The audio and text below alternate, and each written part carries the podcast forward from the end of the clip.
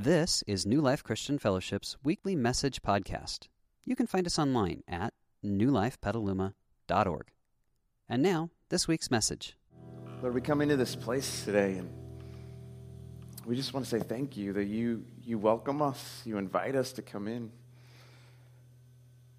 And the song that we sing, it's, it's a prayer. And for some of us, it's a declaration of what we're experiencing. For some of us, I think it's just a, a cry of hope. Could it be? But however we find ourselves, thank you that you are here, that you are for us, that you, you desire good. And so as we meet in this place today, I ask that you give us ears to hear the things that you want to say to us. And wherever we're at, we're at in our story, our journey, if, we're, if we've bought in and we believe, if we're just struggling to even imagine if it's possible, thank you that you're greater. And so come and meet with us today. Tell us who you are. Show us your heart for us so we can step into something new with you today. Amen. Amen. Go ahead and grab a seat. How's everyone doing this morning? Doing all right? Say, my name's Joel, and if uh, you're new today, just want to say welcome to you. So glad that you're here and you're with us today. We're wrapping up a series that we started a few weeks ago looking at a guy named Jonah, a story that's in the Bible. You maybe have heard of it, maybe read it, maybe played toys that were made of it when you were a kid once upon a time. You know, one of the things I, I love when we look at Jonah's story is we see God wanting to work in the lives of people. And I think it's such a beautiful thing when we see that God's desire to work with people and work in people. And, and like that song that we just sang, like when, when Jesus shows up in your life, when Jesus shows up in your story, it changes things. Like, like we step into a future that's bright and secure. We step into a hope that, that God is at work in our story, that Jesus is leading us into something amazing. And so it is well because of him. And that should change things. That, that, that should change how we work and how we interact and that should change what we're striving to do. It, it, should change what we're trying to do in the relationships around us because it's well with us. And when it's well with you, it, it should flow through your life and around your life into the lives of people around you. And yet, even though it should, it doesn't always do that, right? Because what about those times when it just doesn't seem to be flowing through your life? Like, like when you're like, I know these things I've learned and these things I've heard about, but. Uh, maybe not so much today. Like, have you ever felt that? Like, yeah, honest crowd, I love it. But yeah, like sometimes there's just like seems to be a disconnect between us and, and God and what God wants and what we want. And, and man, we see this so much in Jonah's life. We see this disconnect so greatly in his story. And, and as we come to the final chapter today, the, the last episode of the Jonah special on Netflix, we discover some interesting things that have been going on inside of Jonah as the story has been unfolding. And, and if you were here last week, you, you, you saw as Ron was teaching that he, he walked us through Jonah chapter 3. And something incredible happened in Jonah chapter 3.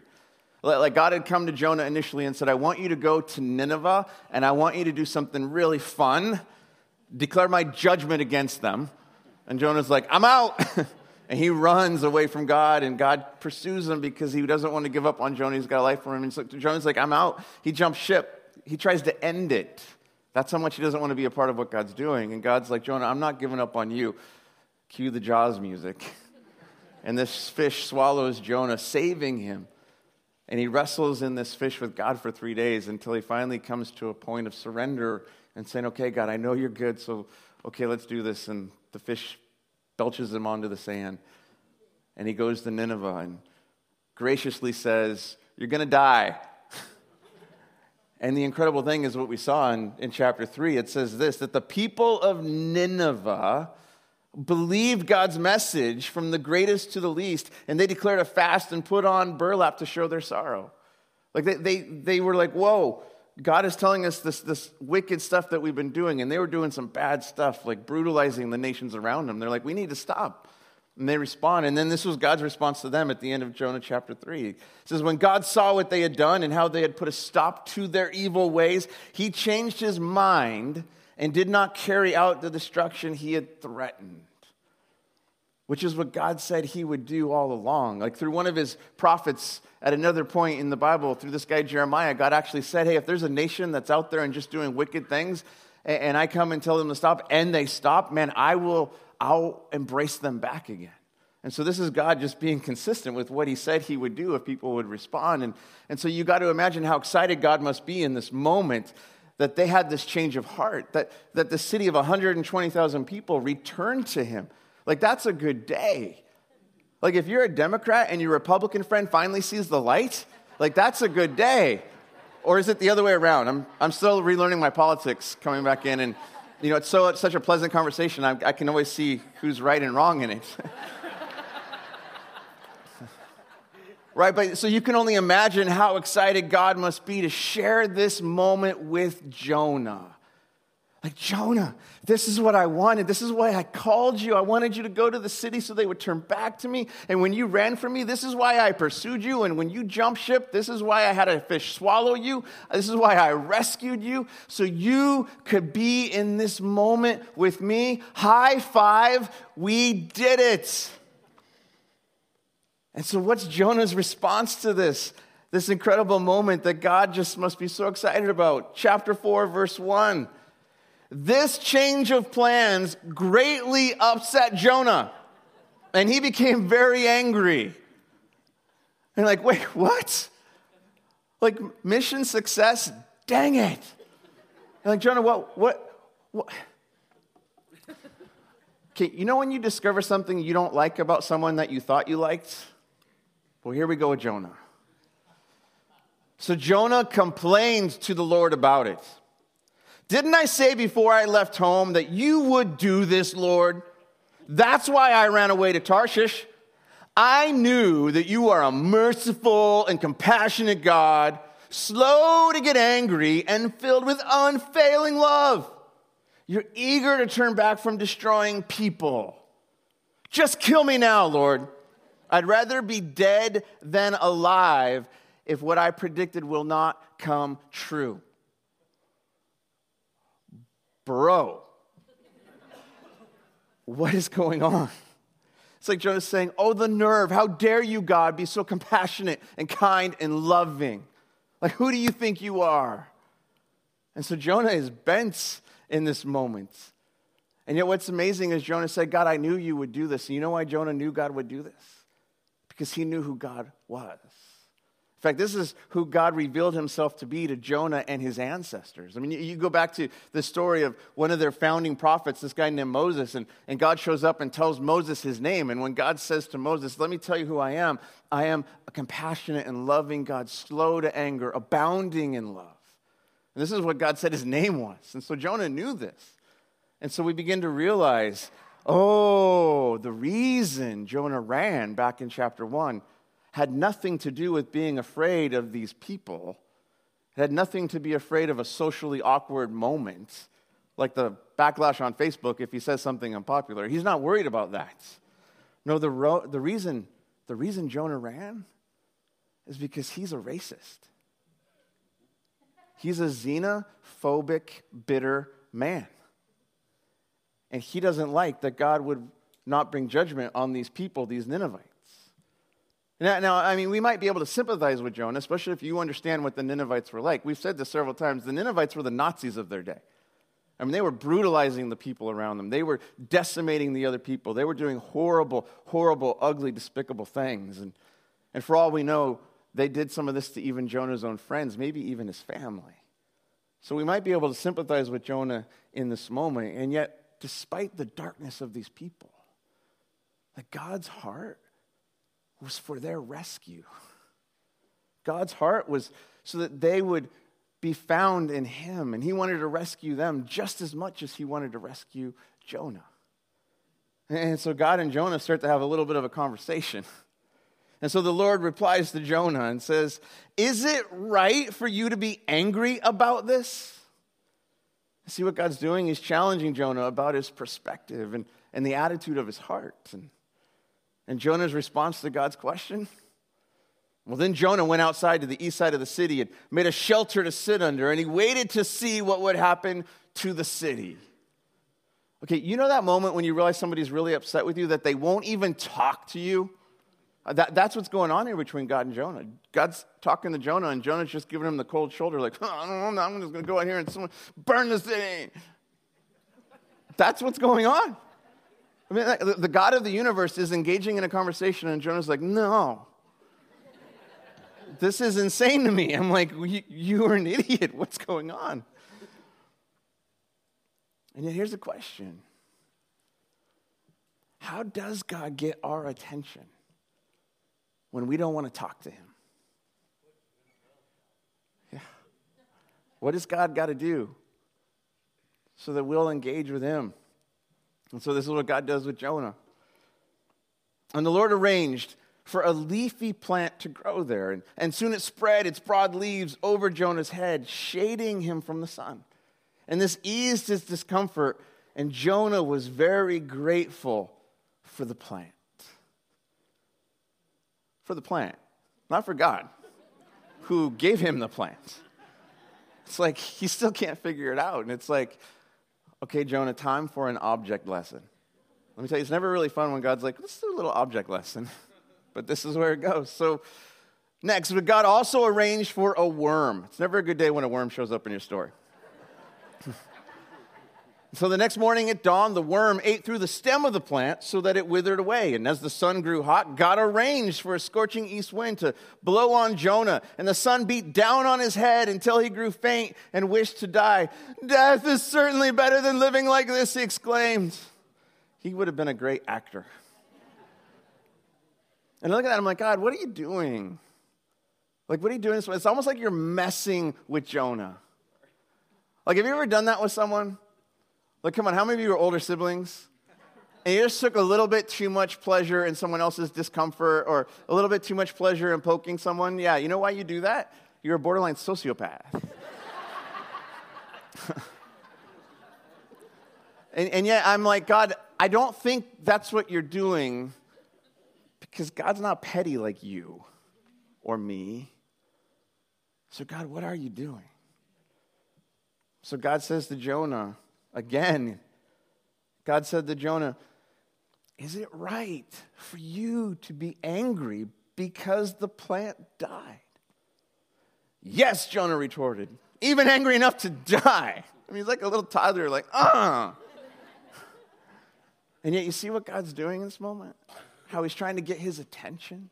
See how God is still choosing to engage with him, even though God could be like, forget you. God's like, no, no, Jonah. And see, he's even asking him the same question he asked him just a moment ago, but this time on a much smaller scale. Like, Jonah, I, I was asking why you were upset about me not killing 120,000 people. If that was too big for you to grasp, let's go to the plant. Are you upset about a plant, Jonah? Jonah, if you can't see the big picture, then let, let, let's bring it down close. and let's see if you can figure out what's going on and not around you, Jonah see if you can figure out what's going on inside of you. Because something's out of sorts there. And then the Lord said, You feel sorry about the plant, though you did nothing to put it there. It came quickly and died quickly. But Nineveh has more than 120,000 people living in spiritual darkness. It's interesting in the, in the original language that this was written, that wordplay that we translate in the English here, spiritual darkness. It's, it's this picture of, of somebody who doesn't even know their morality enough to know like their right hand from their left hand. He's like, they're so confused and messed up, Jonah. They're living in darkness. Not to mention all the animals. Like, God likes animals too. Like, it's not their fault they're with bad people. Shouldn't I feel sorry for such a great city? And then the story ends. Like, done. I'm like, what? And I turn the page, like, where's chapter five? Did we lose the manuscript? Like, what, what happened? Like, you go on IMDb, Netflix, is there a season two of Jonah? Like, like, what do you mean it just stops right here and ends? I don't understand. And we're left wondering in this moment, what's Jonah gonna do?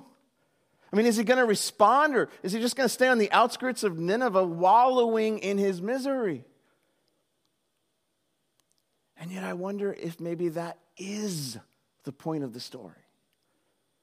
Because we're left standing there saying, Jonah, what are you going to do? And it actually causes us to, to maybe look at our own lives and ask the question, what would we do if his story was our story? How would we respond?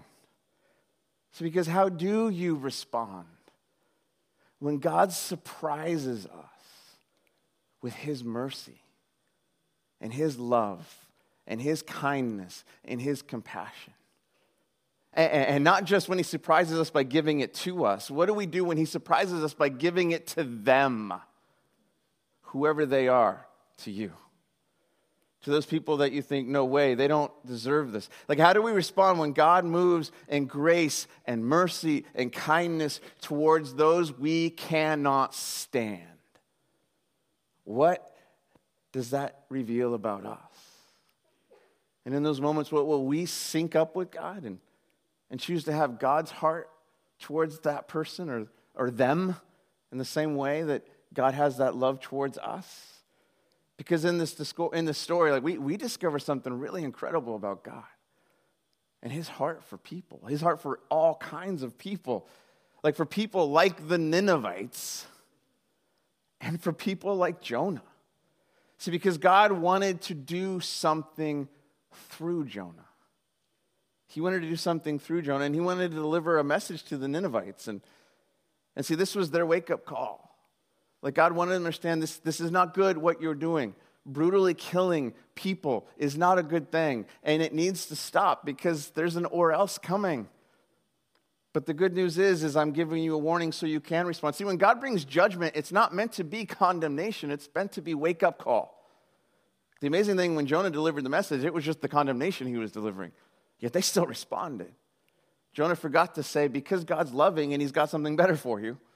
Yet they still understood that.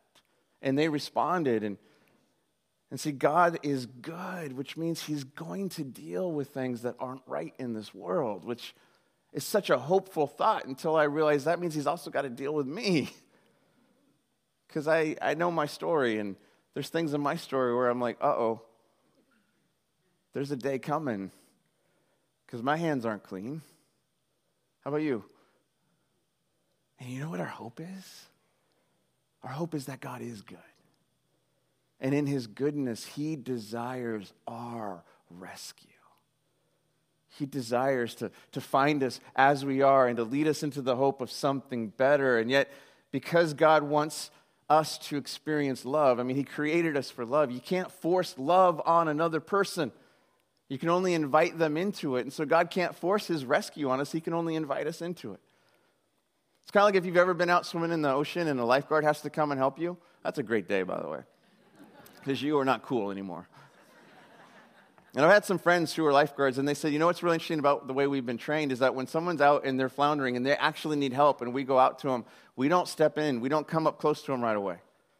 And the reason is because they're going to take us down with them we wait until they're ready for us to help them, which means that they'll just kind of float, holding onto their can.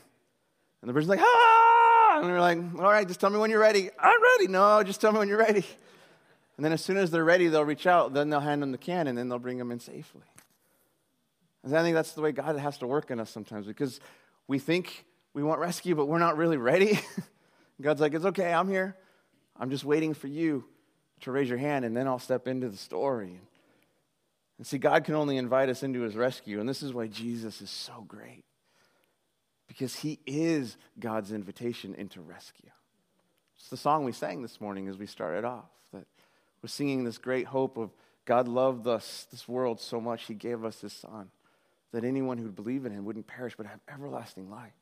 And that's God's rescue and invitation. So God wanted to do something through Jonah because his heart is always for the lost and the broken.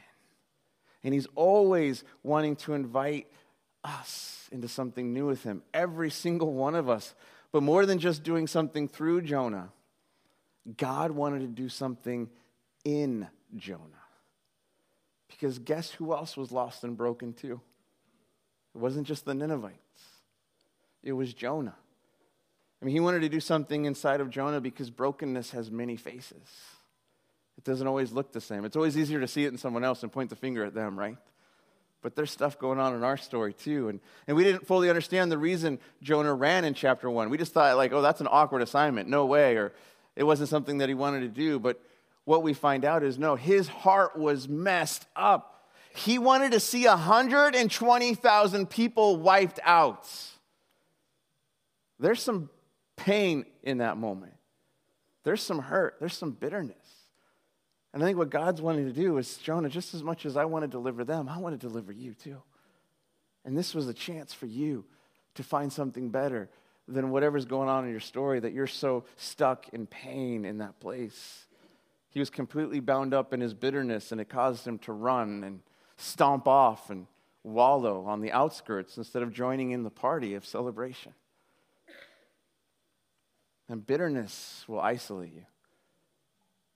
One of the, the greatest portrayals I've ever seen of bitterness was in the film Les Miserables. I don't know if you read the book or watched the movie or listened to the songs. You're cool if you do.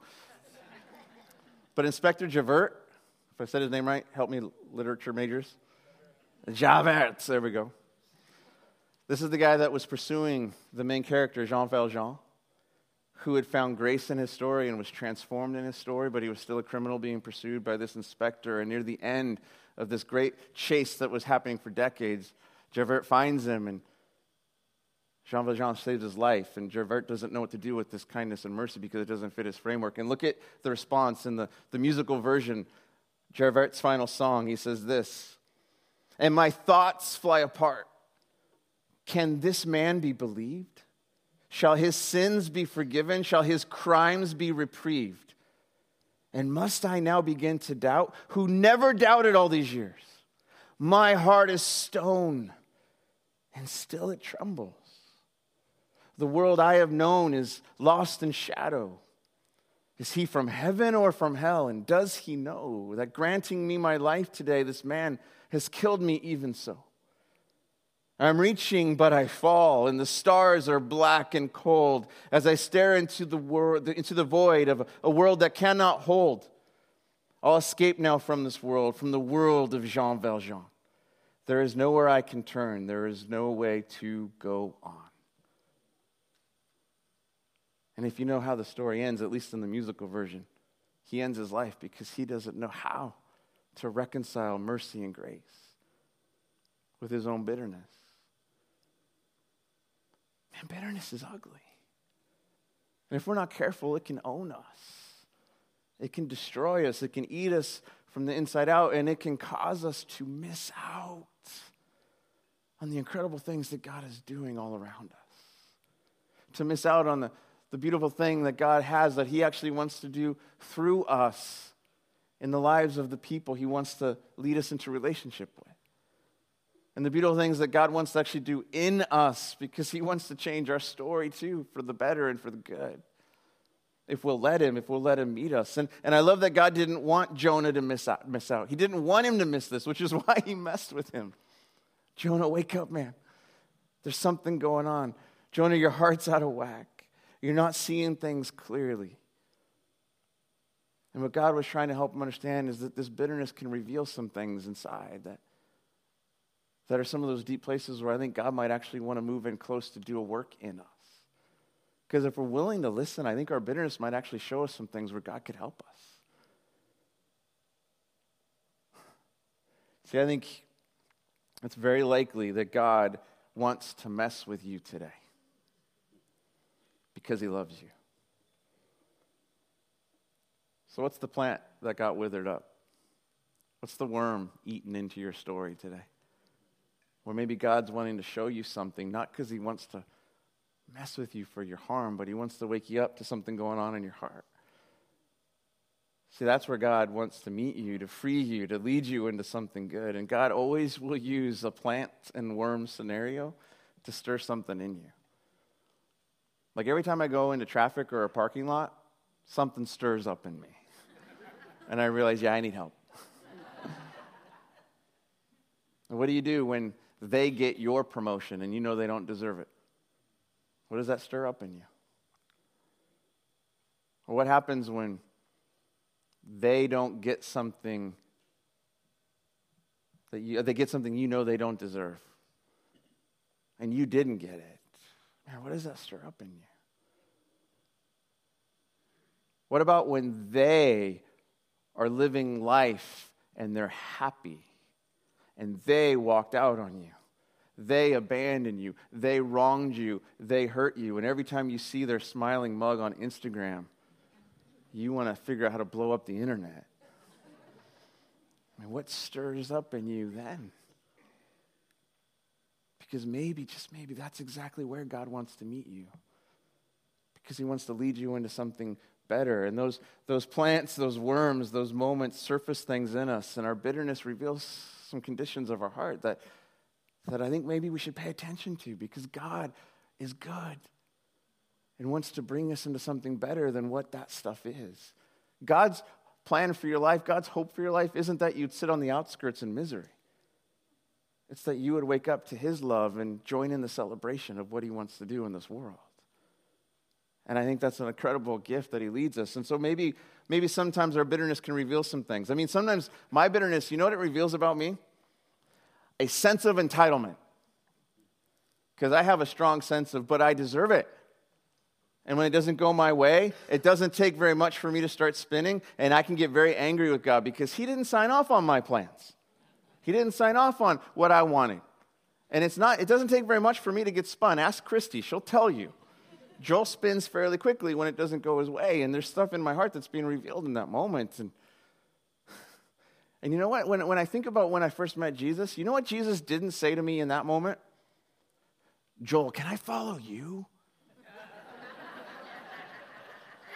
he, he did not say that. Like, Joel, your life looks so incredible. Can I be a follower of you? That's not how it works. When Jesus showed up in my story, he said, Bro, you're a mess, but I love you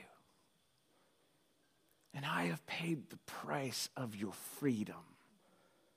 Walk with me. It's really hard to have a sense of entitlement when you realize the tab has been paid in full by someone else. You know what else bitterness can reveal? Sometimes bitterness can reveal some of our deepest hurts. If it's too personal for you right now, think about the person sitting next to you or near you. But have you ever known someone who is just so bound up in and bitterness, and it just seemed like they hurt everyone around them. You know why? They've been hurt.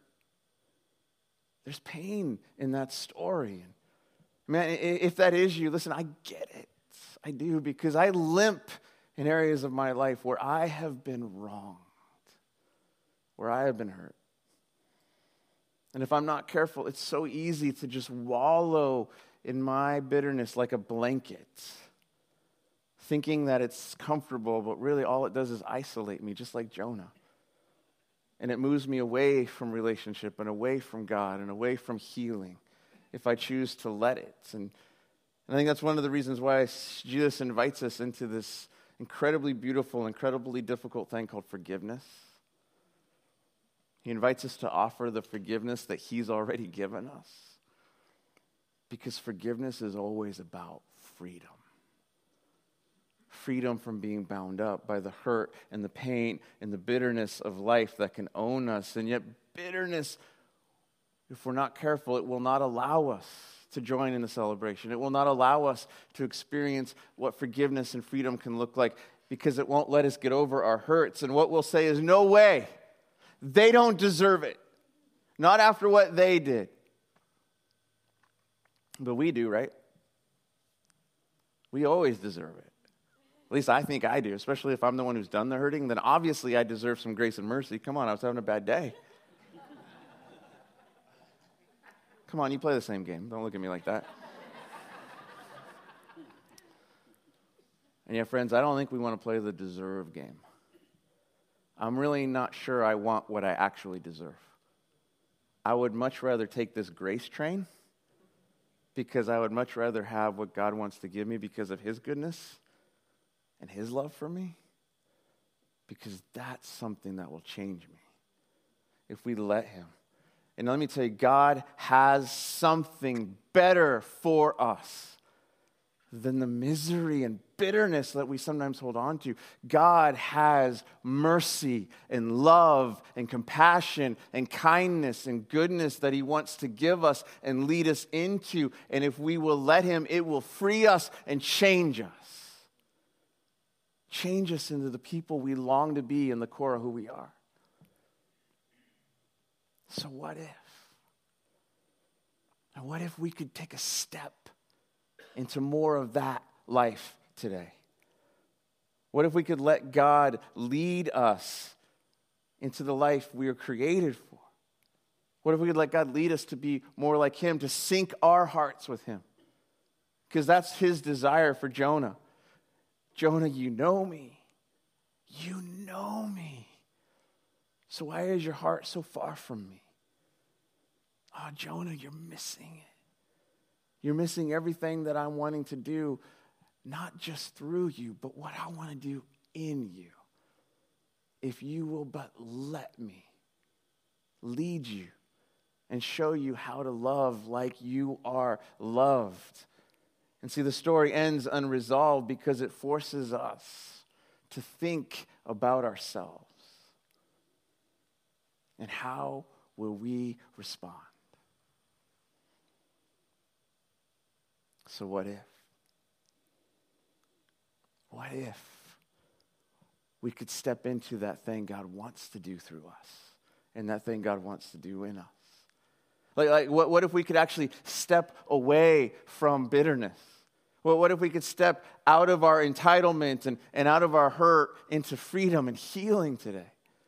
Like, what, what if we could actually let God lead us and our heart would begin to beat in rhythm with His? That we could begin to sync up with God and we could learn to love like we've been loved and we could love each other that way. We could love our, our neighbors. We could love the people with those bumper stickers. We could love even our enemies. Because that's how God has loved us. What if we could learn to love like Him so that through us, they could experience His love. Man, it's not easy. Which is why I'm so grateful Jesus is a part of the story. Because Jesus invites us to walk with Him so He can teach us how to love like Him, so He can put His Spirit in us to change us from the inside out, so we can become people like Him. And listen to this invitation Jesus gives. This life he invites us into to step into this life so we can move with him as he syncs our hearts with his and with God. Listen to what he says here in John 15. He says, Remain in me, and I will remain in you. For a branch cannot produce fruit if it's severed from the vine, and you cannot be fruitful unless you remain in me. Yes, I am the vine, you are the branches. And those who remain in me and I in them will produce much fruit, for apart from me, you can do nothing. That's not a mean statement, that's an invitation. If I, if I can't do it without you, what happens if I actually walk with you? What then am I capable of? It's almost as if there's this song that we can hear that we want to be able to sing, but we can't always sync up with it. Have you ever had a song just caught in your head and you can't shake it? I love that. It's like it's like there's this melody that was put inside of me. Don't get excited. I'm not actually going to play a song. right? But listen, listen, when it's all good. I, I know like three chords because I was trying to be cool in high school. Oh, see, that wasn't it. There it is. Oh, and then you could do. And when it's going well, it's like there's this, this song inside of us that just wants to get out. And then they show up.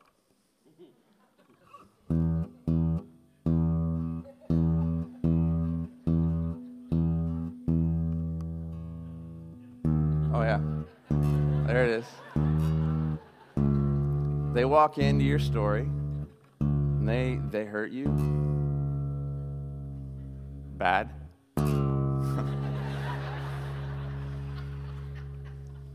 then they win the lottery. and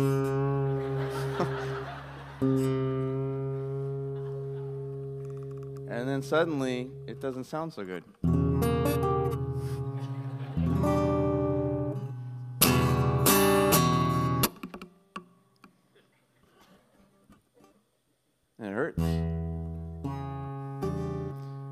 It feel good. But man, there's something in you that just want you want to play the song still. Because you know it's better when you can play the song. You know it's better when your heart's in sync, but there's this dissonance in your soul and you can't fix it. Which is why Jesus is so amazing.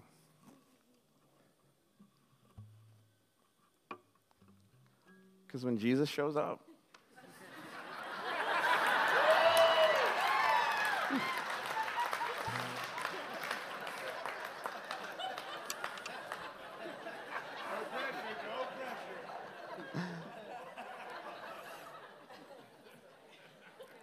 Jesus doesn't complain about the song you're singing. He's like, that sounds almost good. Try it like this. And we just let him move in and we give him our heart. And he just begins to change some things. And he begins to tune some things. And he begins to stir some things. And he begins to heal some things. And he begins to speak guide and lead. And we just take some steps with Him. And something begins to happen inside of us.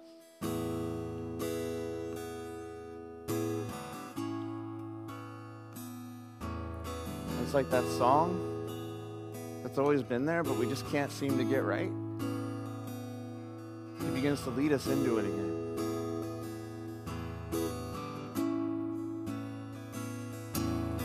This new freedom we find. And man, it has nothing to do with how good I am. It has everything to do with how good He is and what He wants to do in my story, in your story. Do you want to sing that song again? Then raise your hand and say, Jesus, I need you. Jesus, I want to move into chapter 5 where I get to join in the party, where I get to go into Nineveh and celebrate this change you're doing in the lives of my city and my family and my friends and my neighbors because you're doing it in me too. And it is well with my soul because you are in my story. So, God, we thank you for your goodness for your mercy, for your kindness, for your love. We thank you that that never changes, even though we can. And because that never changes, we can change again. And so show up in our story. We raise our hand and say we need you and thank you that you grab hold of us and lift us into new things. And so, God, would we as, as, a, as a church, as a people, would we desire what you desire? And when we're out of whack and have sorts with you, would we say, Here we are, tune our hearts. Let us be in sync with you because you want to do something in us so that you can do something through us. Oh, we love you. And we thank you. And we praise you. And we say, Have your way because we trust you. Amen. We hope you enjoyed this week's message. You can find more information about New Life, including contact information, at newlifepetaluma.org. Thanks for listening.